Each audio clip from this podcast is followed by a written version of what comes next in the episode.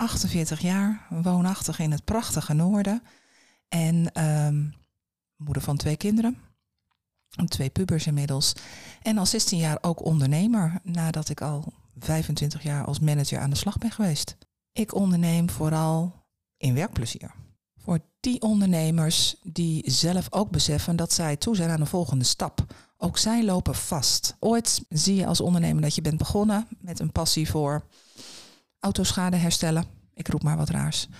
Ehm, en dat vind je leuk en dan ben je mee begonnen en je krijgt heel veel klanten. Dus er komt een collegaatje bij of uh, er komt een stagiair en er komt nog een mannetje en nog een vrouwtje. En voordat je het weet, ben je tien jaar verder, heb je de wereld aan klanten um, en ben je alleen maar keihard aan het werk. Maar dat is vaak wel zo'n moment dat je denkt, is dit het nou? Want dat is over het algemeen niet de reden waarom je als ondernemer start. Je wilt een stukje vrijheid, van betekenis zijn, doen wat je leuk vindt. Jij bent op een gegeven moment bij, bij deze autoschade herstellen bijvoorbeeld degene die uh, bezig is met personeel gedoe. Um, waar je geen kaas van hebt gegeten. Want uiteindelijk is jouw expertise en was de lol om uh, wel samen te werken.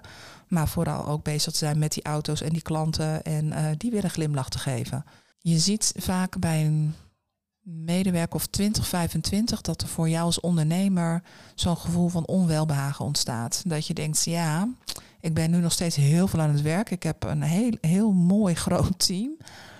Dit moet anders, want anders komt het niet goed. Of ik ga eraan door, um, of het bedrijf uiteindelijk, en dat wil je niet. Dus hoe dan? Hoe, hoe moet het nu verder? Hoe gaan we die verandering inzetten? We gaan natuurlijk niet alleen met jou als ondernemer aan de slag, um, maar uiteraard ook gewoon met je medewerkers. Die moeten ook bewust zijn. Als jij gaat groeien, dan is het ook wel handig dat je team meegroeit.